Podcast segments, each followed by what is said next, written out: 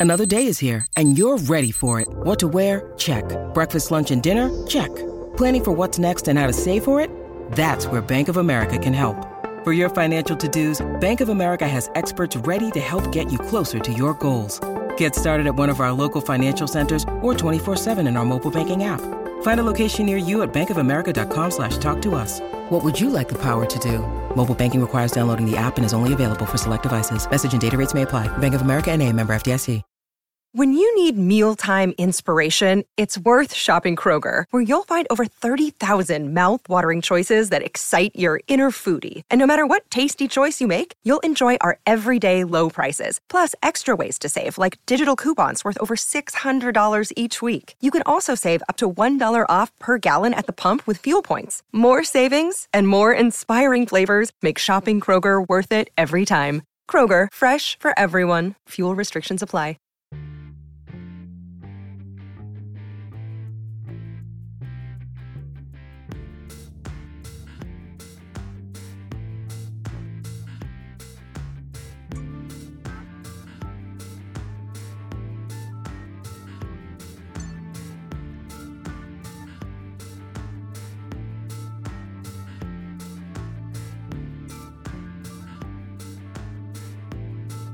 Welcome to Unlikable Female Characters, the podcast featuring feminist thriller writers in conversation about women who don't give a damn if you like them. I'm Layne Fargo, and I'm here with Kristen Lepionka. Hello.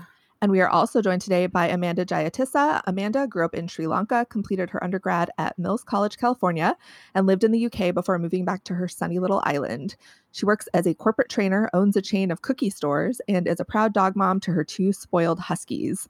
My Sweet Girl is her debut thriller. It's out now from Berkley. It's actually out the day that we're recording this. So, welcome, Amanda, and also happy book birthday.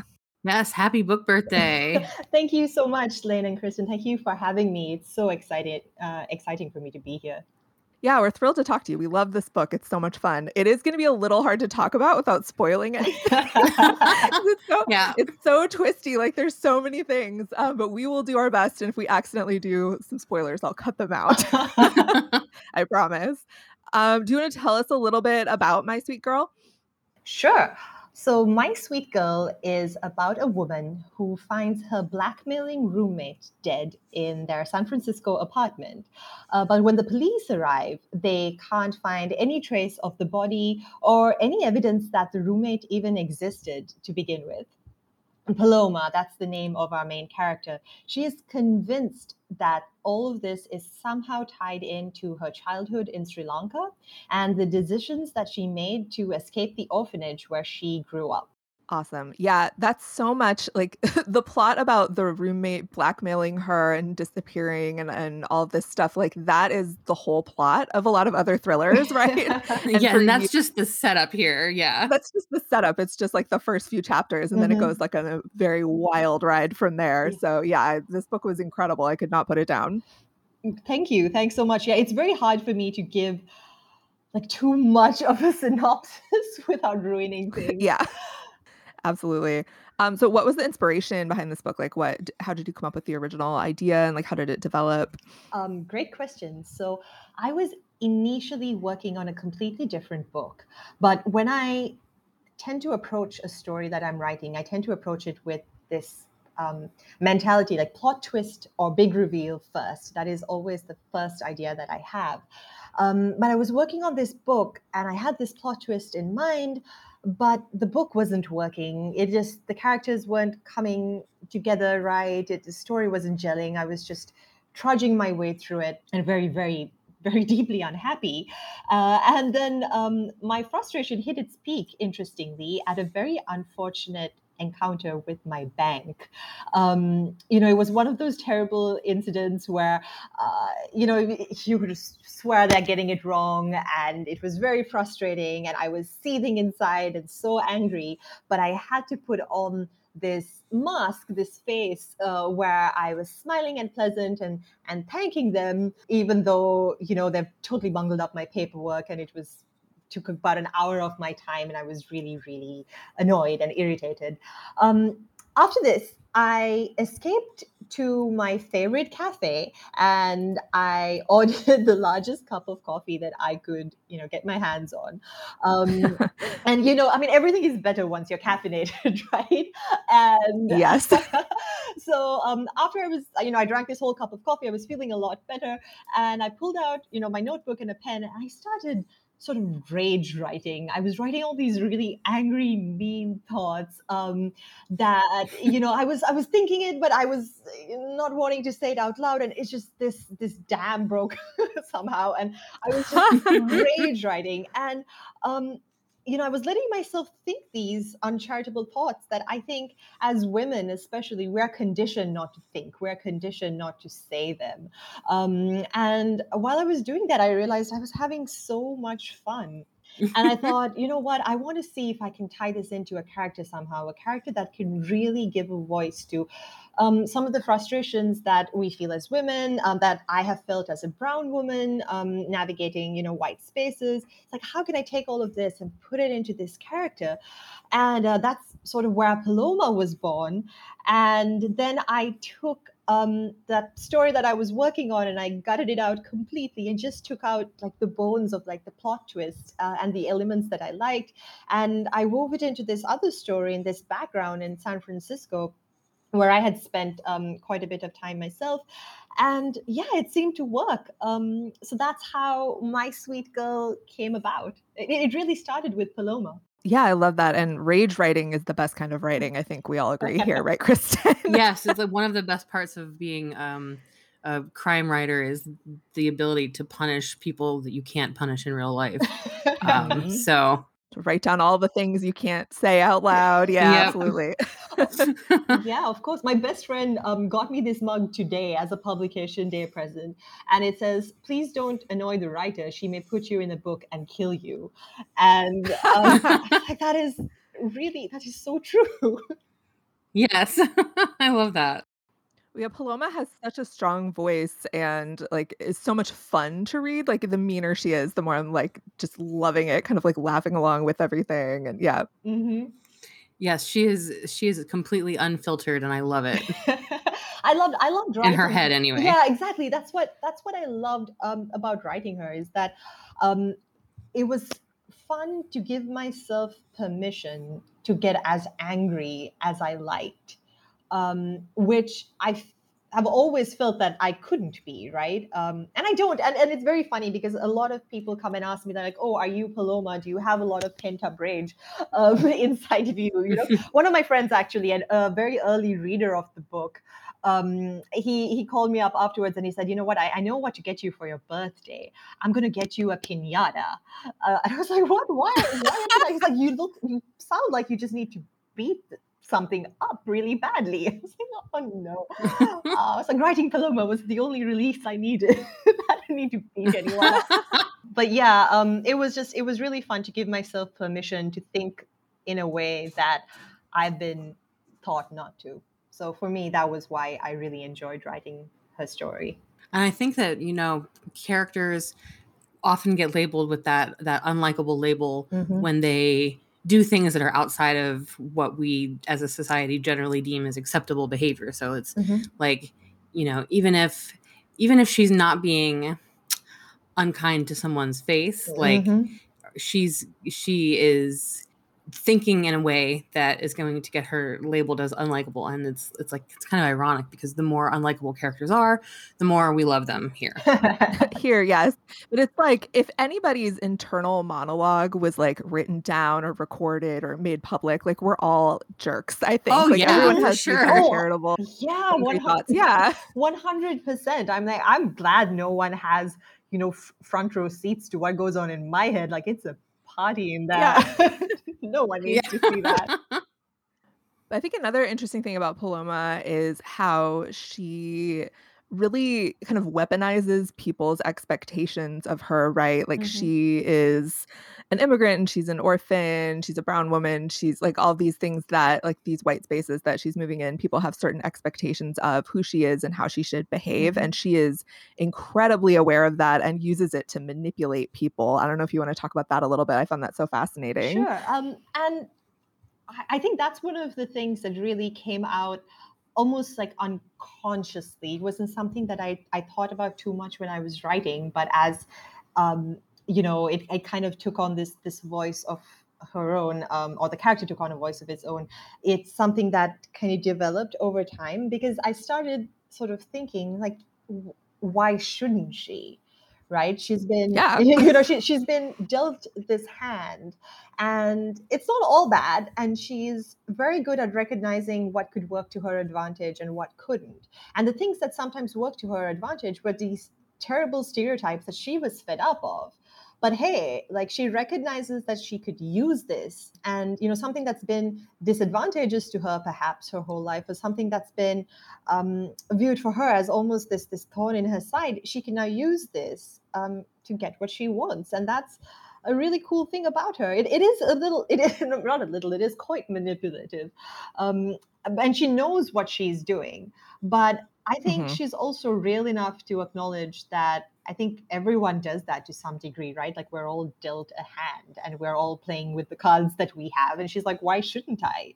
You know, um, how many times do people use certain privileges that they have, um, you know, that they were just you know given at birth like just by luck of birth they've got certain privileges and um, how many times do people weaponize those all the time right so why shouldn't she why yeah. is it wrong when a brown woman does it as opposed to like a white man yeah, I don't think it's wrong at all. I mean, no. the only reason she's able to manipulate people in this way is because of these stereotypes and expectations mm-hmm. that they have. Like if they would just see her as a full person and like get to know her and everything, they wouldn't she wouldn't be able to manipulate them like that.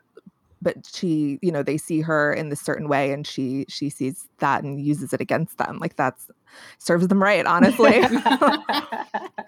yeah, I, I really like that. And I and then another um sort of aspect of her that I really loved was um, uh, the way the dynamic changes when she meets Sam in the story, mm. because he's someone obviously who um, manages to draw her mind back to her past, where she was a different person right so when she lived in sri lanka and you know when she was growing up in the orphanage she uh, spent her youth obviously her mind wasn't working in the way that it's working when she's an adult. So it sort of, um, you know, calls her back to that.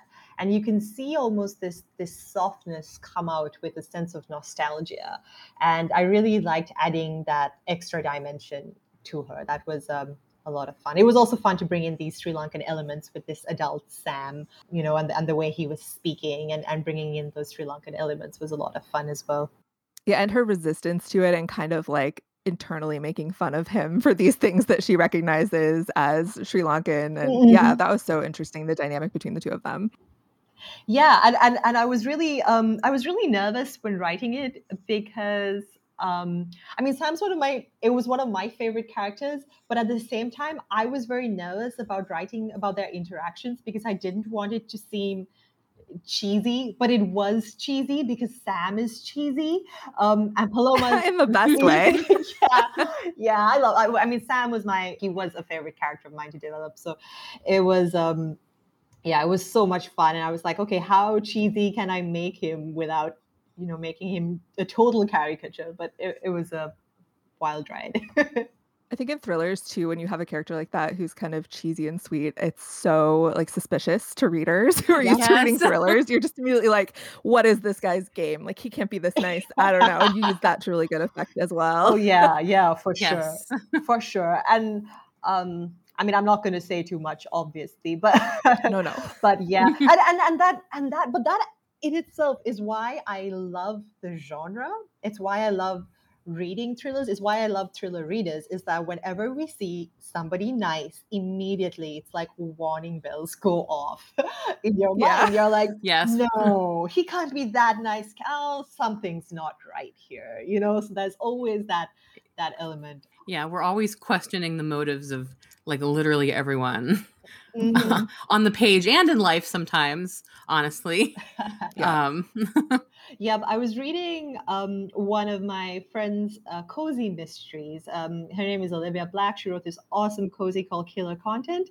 And in that um there's one character that shows up uh you know and, and she's being really nice and she cooks the main character dinner. And it was so funny because we have a little group and and all the thriller writers in the group were like oh that that lady she's so suspicious something's wrong like why would you just show up and do something nice for someone that makes no sense but like in a cozy, there are like nice people in cozies. You can't suspect every nice person in a sure, cozy. Sure, it, it throws me off. That's what it does. These cozies, so too many nice people. yeah. Yeah, like I read Mia Manansala's book Arsenic and Adobo, Mm. and I definitely like coming from reading mostly thrillers. I was so suspicious of everyone, and many of the characters were just like sweet, lovely people. I felt bad. Yeah. What is it about thrillers that made you want to write thrillers? Oh, uh, great question. I've always loved books that had some sort of element of mystery to them. I think that's because, so growing up in Sri Lanka, I had very limited access to um, books outside of, I guess, so, sort of the classics. And, and but one type of book that I did have a lot of access to was like Famous Five and Secret Seven, and you know those Enid Blyton books. Um, and so I ended up reading quite a lot of, uh, especially Famous Five books. I think growing up and that introduced me to this idea or i think just uh, this idea of loving mysteries sort of took root there and then as i got older i've obviously liked books with creepier elements to them you know um, started off with kind of reading a lot of R.L. Stine when I was younger, then going on to Stephen King, which is still love, um, and then uh, Shirley Jackson, which like blew my mind. And uh, then I think everything kind of got turned around and um, spun on its head when I read Gone Girl.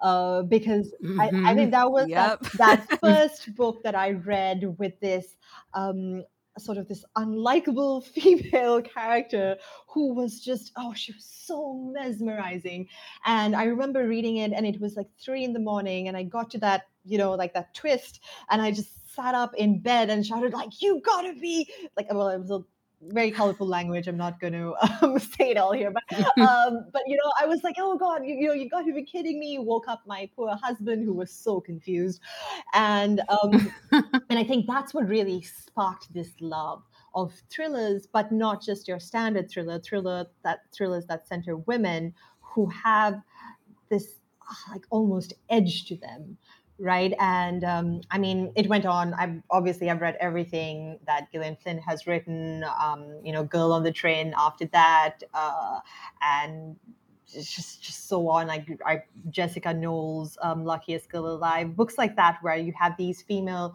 characters female main characters and they're not your typical women that you've sort of been conditioned to envision as your heroine in a book um, that's what i loved Uh, Gillian Flynn is like the origin story for so many of us. Like Gone Girl was totally formative for me too. I Mhm. wrote like a completely different kind of book as my first book, which will never see the light of day. It was like dystopian or something. right And um, then I read Gone Girl, and it just changed my life. yeah it does it does she really is sort of gillian flynn is like she gave birth to i think like the like thrillers with these female voices the way we know them Mhm. today um i think she's just fantastic i couldn't i i mean like i'm just such a big fangirl it's ridiculous She's awesome. Yeah, I I met her once when I was like a little baby writer, and I was completely tongue tied and like a total dork. Like I just, she's so amazing. Yeah. Oh my god. that would be me i mean if i were ever that lucky that would totally be me i'll just stand there with like my jaw hanging to the floor or something yeah So I wanted to talk. Um, we've talked about Paloma a little bit, but I also wanted to talk about another character in this who is, I think, quote unquote, unlikable in a completely different way, which is Paloma's adoptive mom, Elizabeth Evans, who Mhm. we see mostly in the like flashback chapters, but she's a big presence in Paloma's adult life as well. And she's this. Well, why don't you tell us about her? She she's kind of she seems like too perfect, right? Well, to young Paloma, she is perfect. And that Mhm. is sort of the point. And I think when you're, especially when you're young, and even to older Paloma, I think um, it's it's very interesting. A- And I had a very interesting time writing Mrs. Evans uh, because Mrs. Evans is, I think, a big culmination of a lot of um, older women that I have met in my life who are very well meaning and have the Mhm. best of intentions. But their execution is a little questionable, right? And, and, and, it's it's not necessarily their fault. Um, and I draw, I, I always go back to sort of the time that I spent in the Bay Area and where I came across a lot of people who were, I think, similar to her, who had these great intentions and and um, you know viewed, um, say, different cultures with a sort of reverence, but up to a certain point, as long as it was comfortable to them. And then after a certain uh, line was crossed, they were like, okay, no, I can't handle. I can handle these these parts of your culture, but I can't handle the rest. And at the time, especially when I was there, this term of like microaggressions, those, those things are not um, were not things that I, I knew. I, we weren't privy to that kind of language at the time. Right these are new mm-hmm. new terms that we're we're now only now starting to wrap our heads around i think and understand. But i remember um, when i was in the bay area being told certain things and sort of laughing it off but not feeling very happy inside feeling kind of upset or feeling a little bit icky uh, and not really being able to put my finger on it right? I'm like okay i'm just going to laugh along with everyone or i'm just going to smile and act like everything is fine because that's what's expected of me and that's sort of what happened to channel its way into like that was the energy that made its way into mrs evans character where she definitely meant well and she definitely had a sort of a love and appreciation up to a point for Paloma's uh, culture and where she came from, as long as it didn't inconvenience the narrative that she had already set up for herself and her perfect sort of existence and this perfect family that she was trying to, um, you know, uh, develop for herself. Yeah, that's exactly it. It's like it's this narrative she's created that she's this like charitable, like angelic rich woman who's going to save Paloma from her horrible childhood mm-hmm. and like that's how she sees herself and I think that's how like people in her community see her like she gets that award um, calling her the angel of the bay and all this stuff mm-hmm. and she mm-hmm. looks very angelic but it's all just this this narrative and she's actually done a lot of harm that she's not aware of like through her well-meaning I just yeah I thought she was interesting to see her through like all these different perspectives sure and and the thing about her is that I mean, up to a point, she did save Paloma. She did give her access to a mm-hmm. fantastic mm-hmm. life. She did give her all the things that she was sort of, you know, that Paloma wanted uh, growing up. Um, but at the same time, she didn't realize the damage she was doing. It, it wasn't like she was uh, this evil villain that you know had this master plan and, and she she knew what she was doing she had no idea what she was doing and i think a lot of people don't a lot of well-meaning um, you know, w- w- men and women who donate to charities, who, uh, you know, try to help out in um, certain aspects. I, I, don't think that they're totally aware of um, some of the harm they might do. So, yeah, she's she's not a villain. She's just no someone that is not very self-aware or aware of the struggles that a woman like Paloma might face in her situation. Yeah, and she's like never had to be like she right. is privileged and mm-hmm. white and beautiful and like all of these things. And so she's just never had to like grapple with any of that and live this sort of charmed life. Mm-hmm. Um, and yeah, there are so many people like that. I assume a lot in San Francisco since there's a lot of wealth there. Mm-hmm. Um, yeah, very fascinating character to see in like opposition to Paloma, even though she's she's not a villain, but she's kind of an antagonist in a way. Mm-hmm. Like I, I, don't know. I thought she was very fascinating. Mm-hmm. I really like how um like in at the beginning of the book, something unknown to the reader has happened that has left Paloma's parents very disappointed in her. Mm-hmm. Uh, and I really like how you use the idea of like parental disappointment as a driver of suspense. uh, I feel like that's a that's like a very like modern uh, way to create suspense in the narrative. Mm-hmm. Uh, I think you do it really well. oh, that's just the South Asian in me coming out. no, um, I mean, I joke. My my my parents are great, um, and I've never had to like worry about disappointing them or anything like that. But um, but it, it is, I think, very prevalent in South Asian culture where you know um, it is something that you have to be very much aware of when you're making certain decisions and you're doing certain things. So that was a little bit of that called on um, as well because Paloma did grow up uh, in an environment, I mean, at least until she was 12, that did, um, you know, have that focus on like listen to your elders, respect your elders. And it's very much a cultural thing that's driven into you from a very young age. So it seems only realistic that adult Paloma would manifest some of that in her life, even though her parents, I mean, her parents did get disappointed in her and, and they didn't want to speak to her. So, hey, I mean, then I guess they're they weren't so different from South Asian parents, but uh, uh, but I really did want to bring in that that aspect too. um, I was wondering if you might want to talk about kind of the process of like selling this book and working with your editor is Jen Monroe, right mm-hmm. at Berkley. Yes, that's right.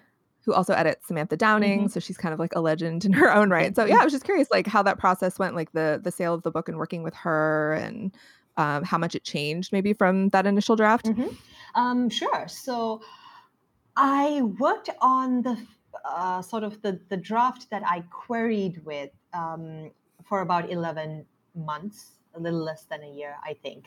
And then I was very, very lucky to meet my absolutely fantastic agent, um, Melissa Danaczko. Um, she really, I think, took the story and gave me some like amazing advice that just tightened things up and made it that much stronger and better. So we spent a few months um, on a couple of edit rounds that made it, I think, um, to a great extent what it is uh, today. And then it was it was really awesome because very recently Melissa sent me a photo of the list that she made up of the editors that she'd like to submit this book to after our very first uh, phone conversation when she made me an offer. Um, and the very first name she'd written on that list was Jen Monroe from Berkley. Cool. yeah, I know. It was so why like I couldn't believe it when I saw it and yeah and so we sent it out on submission and you know when you when a book goes out on submission um, there you have a lot of expectations but you also try to keep your excitement reined in because you know that there's a good chance that it could take a very long time for something to happen um, right. but uh, i think before the week was out uh, Jen had emailed Melissa, my agent, and said that she really liked the book. And then, of course, like I'd read My Lovely Wife, right? So I was mm-hmm. like, I was like, oh my goodness, I just, I want this to work so, so badly. And yeah, and then we hopped on a call, and I knew I think after that first phone call that I definitely, definitely 100% wanted to work with Jen because she really got um, the the story that I was trying to tell. She got, and she really, I think, what was really important for me was that she got Paloma, and she didn't want me to really censor her in any way, and she was very um, conscious of the fact that some of the story of some of the incidents that Paloma had to face were incidents that I've had to face. And so, um, you know, it was really wonderful working with her. She gave me, um, again, a lot of really good ideas to tighten up the story, uh, including that final um, chapter, uh, which I'm not going to mm. talk hmm. about. um, but uh, let's just say it was completely different. It took a completely different direction in um, an earlier version. Uh, and it was a little happier in that version too but then we just went full dark with this one um, and yeah and i and i love it and um and honestly i um because I very briefly, many many years ago, in a very small scale, self-published.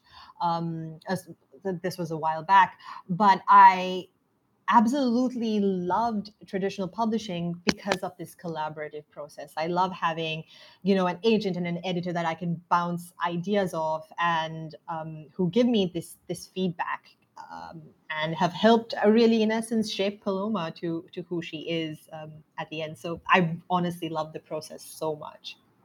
It's so awesome to like find an agent and an editor that you feel like really understands mm-hmm. the characters that you're writing about and they just get your story. It's it's just such a wonderful thing. Mm-hmm. Yep, that's right. I think especially because I have, and Paloma really is one of those lover or hater characters, right? I, and, and I don't, honestly, I, I don't expect everybody to like her or um, you know and i have had you know various feedback over time saying you know what um, i think she's too abrasive or i think um, she swears too much or and and there is that is something that i have heard before. So to work with people who really understand what i was trying to get at you know that yes she does use very bad language but it's all only in her head. She never says it out loud.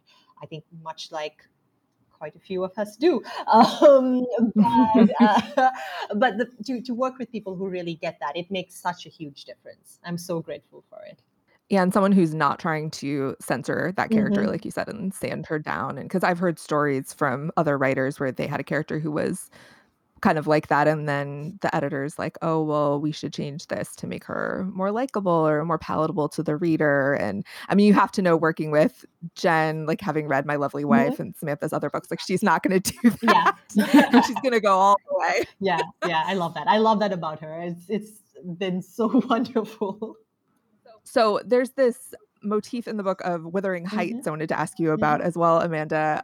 Um, like that when Paloma's in the uh, orphanage. She's reading a copy of Wuthering Heights, and that's what catches mm-hmm. the eye of Mrs. Evans and kind of convinces her to adopt Paloma. And I was just wondering if you would talk a little bit about that because there are these parallels mm-hmm. between Paloma and Heathcliff. I was mm-hmm, noticing. Mm-hmm, that's right. Um, so it's interesting with the way I write because I don't usually think too deeply about themes on the earlier drafts, right? Those are things that I always try to tease out as the story progresses and so on.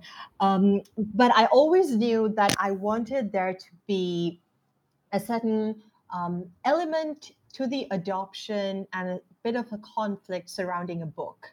And I thought, hey, um, as a nod to my mother, who was very supportive of me as a writer, and um, she passed away 11 years ago. Um, but I, her favorite book was Wuthering Heights, and she had me read it when I was 12, which was the same age as the girls in the story. And um, so I thought, hey, as a nod to her, let me put in Wuthering Heights. And then the more I thought about it, I was like, oh, hey, that's right. I do see these parallels. I do see things that um, kind of connect the two stories. And then obviously I played off that a little bit. You know, there there are orphans, and there are so many orphans, right? If you look in in a lot of classical literature, there are so many stories um, with orphans that are referenced again uh, through the book itself. And it was just a really fun way of bringing in this story that, to me, um, at 12 played uh, kind of this really interesting role. And then I just thought, hey, it'll be a fun sort of nod to my mom, and I put it in, and and it worked. So that was uh, that was how that ended up there. Yeah, because it has all this thematic resonance. It's really interesting. Um, I just reread Wuthering Heights recently. I hadn't read it since high school, right. I don't think, and I completely forgotten because I was remembering, you know, like the Ralph Fiennes movie version and everything that Heathcliff is described in the book as as not white. Like they never specify mm-hmm. what his race is, but mm-hmm. a lot of the prejudice that he faces is because of his skin color, not just his social class.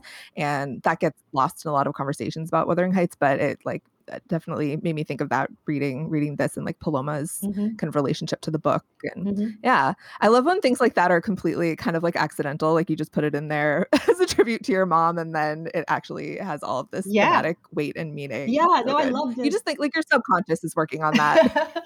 yeah, no, I think um to some sense it was like, okay, I understand. There's this um sense of not belonging, and then I think it was sort of kind of like a midway through the book or, or midway through a, a rewrite or, or a edit of the book where I was like, hmm, let me just read Wuthering Heights again. Uh, because I mean, like you, I, I don't think after your teenage years, um, you, you tend to really reread those books too often. So I hadn't read it in, in quite a while. And yeah, and then I remember reading it and thinking, oh goodness, there's a lot here. there's a lot to unpack. Mm-hmm. There's a lot to connect. So that was um, that was a lot of fun to do. Well, what are you working on now? I am working on, um, we're actually just doing the, I think, one of the more final rounds of edits on book two. Um, I don't know how much I can talk about it, but I can say that it is set in Sri Lanka, but in a completely different setting to uh, the one in My Sweet Girl. Um, this one takes place in sort of Colombo high society, and it centers around um, uh, a, Sri, a big Sri Lankan wedding. And um, again, there are two very interesting female narratives. Um, actually, there are quite a few narratives in this the, the story, but the main two, the main two women um, were very, very different, different from Paloma and different from each other, and just um, again, very fun to sink my teeth into and write. That sounds awesome. I can't wait to read it. Do you know when it's going to be out? Is it like next year or do you not have a date yet? Um, I was told next September. So that's um, a year from now. Okay. That's pretty soon. yeah well yeah it's, it's interesting with, with in, in publishing terms in publishing time. yeah, yeah no and, it, and it's so funny because i remember when my um when my deal announcement came out it was a about a year ago. And I, I remember saying to my husband, I was like, oh, I don't know how I'm going to be able to wait for an entire year. That sounds like so far away. And then it just flew by and there was so much to do. And at the end, I was like, oh my goodness, okay, I understand now why they say, um, you know, it takes like a year and a year is a short period of time in publishing. So, yeah. yeah, time is bizarre in publishing. It really is. Sure. It's fast and slow, and it's increasingly like I always say, publishing is basically just a bunch of uh, increasingly intense periods of waiting. Mm-hmm. Yeah, that never stops. and it never stops ever. Yeah, and it's and it's really wild for me because I live in Sri Lanka, and the time difference is like we're about half like half a day ahead of the US. So I get all mm-hmm. my exciting emails and things eh, through the night so I've gotten into this really ha- bad habit of like waking up in the middle of the night and checking my phone because I'm, you know, hoping for oh. news and things like that. And I need to, uh, you know, especially this last month has been so exciting that I've just my sleep cycle is completely whacked now. oh, I need to get it back on track. Yeah, I'm bad about that. And I'm only like an hour off from New York. So I can imagine. right. Um, well, we have a few minutes left, so I have to ask you. Please tell us about your very spoiled huskies. Oh. we are dog and cat people here, and I want to know all about them. Oh, they are just. Um, so I've had to like lock myself in this room now because Hector, the the my bigger one, he stands on his hind legs and he can like open door handles. Um, oh no! Yeah, so, he just like he gets really upset when he's not been given too much attention. Um, they are both incredibly spoiled. Like they you know if they're not walked exactly when they need to be walked and if they're not fed exactly when they need to be fed and they're not given belly rubs exactly when they need them um, they uh, especially hector the older bigger one um, he does this thing where he like I call it he sings the song of his people, where he just sits down oh. and he howls and howls and howls. Um oh no but they're they're the best. I honestly don't know how we would have gotten through like lockdown and the pandemic without them. Um you know i mean they literally very literally got us out of bed in the morning. Um yeah, I'm really not sure how people who don't have pets have gotten through the last year and a half. Mm. I don't know. I have a dog too, and like if I don't have a dog, I wouldn't have gone outside for months. yeah, just forces you to get up and go out and like smell fresh air and just be in the world for sure. Yeah, it's so important. Um, and and I think it's it's really nice to have that like driving force, I guess, and and I mean, I have to admit, um, like the unconditional love is pretty awesome. So, mm-hmm. Yeah dogs are great i love huskies too because they they're often like kind of talkative right mm-hmm. like they'll like sing and howl and like yes. little noises I know there's a lot of uh, really cute youtube videos of huskies doing that that i enjoy so. yeah yeah it's it's it's wild and what's really interesting is that um so there are two of them um it's uh, hector's uh, the older one and there's harley uh, and they have such different personalities hector is this big like lazy lump who just wants to sit there and eat everything. And Harley's like this little adventurer who totally bosses Hector around. And she's a lot smaller than him as well. But she will like bully him, she will boss him around. She's very much like an alpha female. And um, love it. and it's ridiculous. She recently got in a tussle with a porcupine um, that had made its oh, way oh, no. in. And it was re- it was so scary for me and my husband um, because she got a quill sort of going through her eyelid and we we thought she would have lost an eye. It was so scary. Um, but we like managed to slowly like pull this quill out and she was totally fine. She was trying to go back outside and like show that porcupine who's boss. Um, was, she just did not care. She's a little she's a little warrior that one. Aww. oh that's so cute well, thank you so much for being here. This has been a fabulous conversation. Um, so, do you want to tell people where they can find you on the internet, your social media handles and such? Mm-hmm. Um, so, my website, it's, everything is pretty easy. It's all my name. Uh, so, my website is amandajayatissa.com. Um, on Instagram and Twitter, it's just um, at Amanda Jayatissa. And on Facebook as well, it's just the slash Amanda Jayatissa. My uh, pre order links uh, for everything um, for I think most of the stores are on my website, but you can find um, copies of My Sweet Girl wherever books are sold. And I assume you can find pictures of these adorable huskies on your Instagram account, oh, right? Oh yeah, they are very much the stars. I mean, like the last few weeks have been mostly book news, but I occasionally get messages from people like, "Why haven't you uploaded a photo of your dogs recently?" Just put the books next to the dog. It's fine. Yeah, no, I'm like, the best oh, marketing. Oh yeah, I've totally used them for that. I'm like, hey, sit still. I'm going to take like, and and I, and now they're kind of fed up of it. Like if they see me approaching them with a copy of my book, they run away. So they're kind of Aw. abused. I love that. Aw. they're like, no, not this again. Thank you so much. And um, I hope you have a great release day. I know it's like late in the day there, so you'll probably be up late tonight, but um, congratulations on the release of the book. And um, people are going to love this one. It's so fun and twisty, and it's going to cause a lot of conversation, I think. yes, definitely. Oh, thank you so much, and thank you so much for having me on the show. This was so much fun.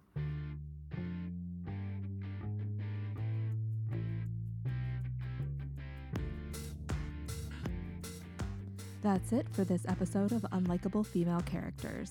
Don't forget to subscribe, and you can also follow us on Twitter at UnlikableFCPod for updates, book recommendations, and angry feminist rants. Our website is unlikablefemalecharacters.com, and we're also on Instagram at unlikablefemalecharacters. Thanks for listening.